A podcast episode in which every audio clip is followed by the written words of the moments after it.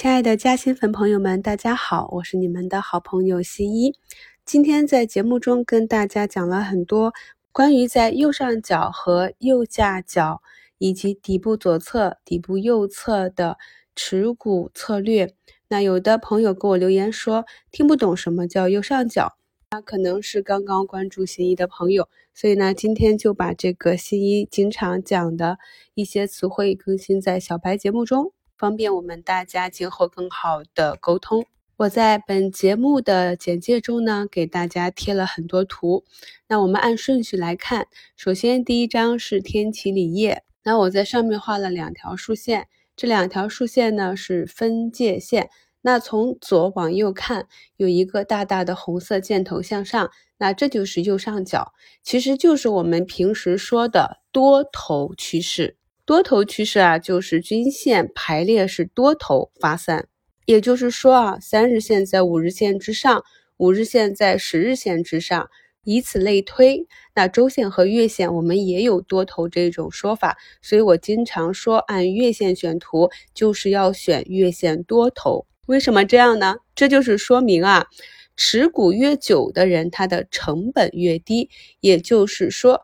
在这个股票里面，这个趋势里面，所有买入该股的以前的这些筹码和投资者都是获利的，那么相对来讲，它的抛压也较低，那它的股价也是一直上涨的，那就是多头排列。那我们形象的就会叫成右上角，那大家理解了吧？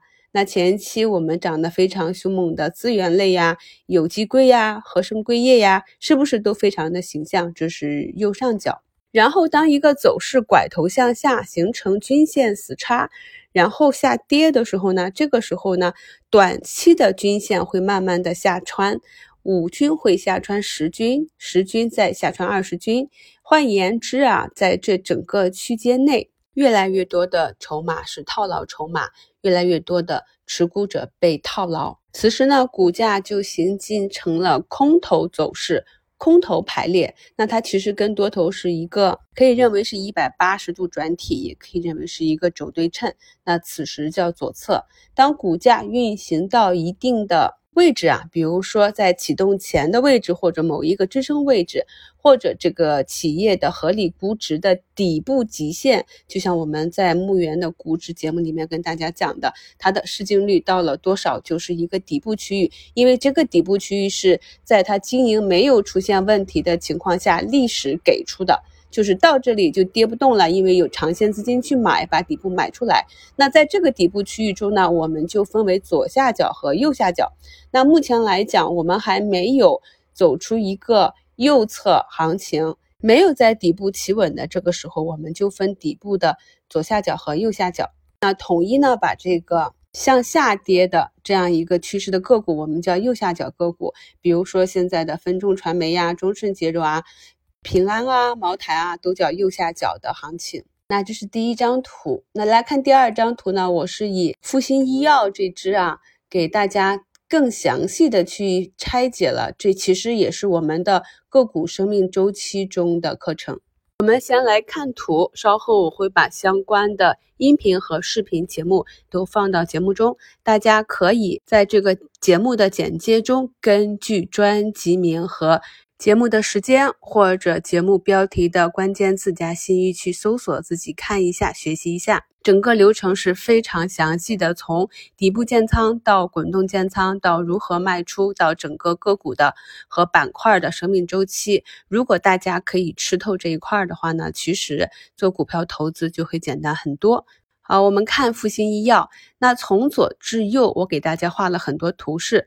首先呢是两个黄色箭头，这里呢就是一个底部涨停的一个标志。那这个标志向左边，我们可以看到这里叫。底部左侧，那右边就是底部右侧。我们可以知道，底部左侧的优点是它的成本要低一些啊，是因为你进行微笑定投的话，你最后当股价起来的时候，你要比底部右侧的持仓成本要低。但是呢，缺点也很明显，就是要经历一个漫长的寻底过程，而且呢，有可能时间比较久，有可能买的过早的话，成本比较高。那底部右侧的好处就是时间成本。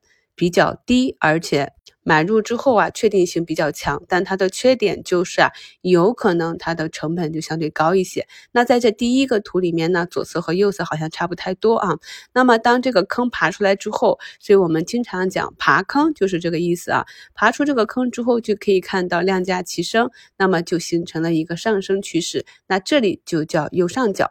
那右上角走到什么位置呢？我们七月的卖点课程里面也有讲啊，高位放量出货，顶部趋势结束分界线结束之后呢，新一一般都会在一个位置卖出啊，顶背离。达到目标价或者最后的底仓啊，确实跌破趋势。也就是说，现在我前期给大家去讲的这些新能源汽车，有一部分是跌破了趋势，但是还有没有跌破趋势的，那就继续持有。所以大家现在经常问我的，有机硅涨得太多了，我该不该卖？我应该怎么卖？其实，在我的整个的逻辑中，它没有跌破趋势，就没有卖出的理由。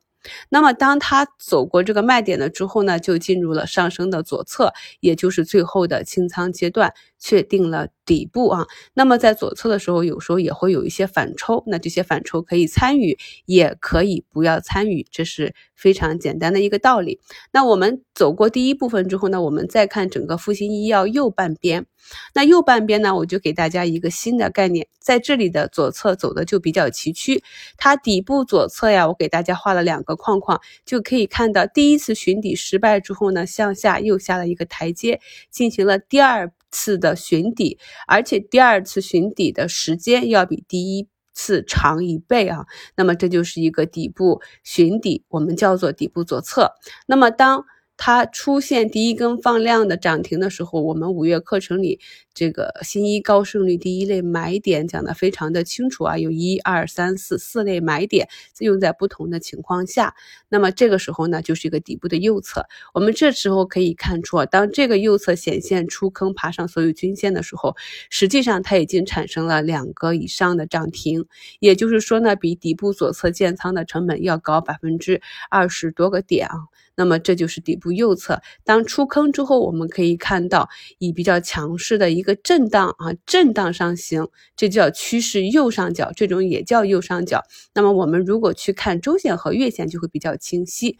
后期呢，也是经历了我们在呃节目中。不断的去讲的各种各样的行情结束的信号，那我看到有很多朋友也是在一波上涨之后啊，特别是猛烈的上涨之后，出现了非常清晰的行情结束信号之后进去抄底，或者仍然拿着做一个过山车啊。或者希望它能够回到之前的趋势，那这些都是不对的啊。那么大家在左侧刚刚开始下跌的时候，一定要谨慎抄底。那关于个股的生命周期呢，大家可以参照我节目中给大家贴的节目列表。在今日股市节目中，六月二十七日，新一买在底部的方法及个股生命周期解析。那在这个视频直播中，新一就跟大家讲了我是如何在利空出现跌停附近去在六十元左右低吸了和盛硅业。那这波和盛硅业走起来呢？啊，有的朋友懊恼啊，当时没卖或者是卖飞了。但是呢，也有一些朋友跟我讲说拿住了，拿住了就是三倍多的利润啊。所以大家一定要专心专注的去研究个股的龙头，特别是右上角的这些个股背后的逻辑，这样你才能够在震荡上行的过程中更准确的把握机会。在今日股市中啊。也有两个音频节目，《新一交易法则之高胜率四大买点》在五月二号和五月三号，概述和买点都有。那视频直播呢，在五月四号和五月六号的新密团视频直播里面，两个视频加起来有三个半小时，所以大家可以周末抽时间好好的看一下。在六月十三日股票投资新米团中，新一也给大家去讲了如何去正确的开仓。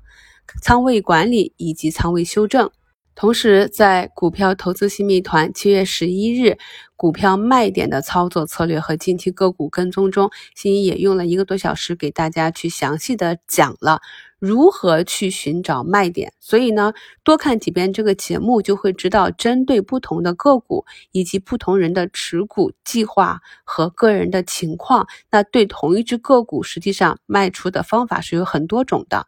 所以其实啊，我们经常说会买的是徒弟，会卖的是师傅。会空仓的是祖师爷，但是我觉得，一旦你给自己不同的类型个股，比如中长短线这些个股的卖出条件，你自己已经设定了一套规则的话，其实卖出是比较简单的。一旦股价的走势触发了这个卖出条件，就按照你设定的减仓也好，出局也好，无脑执行。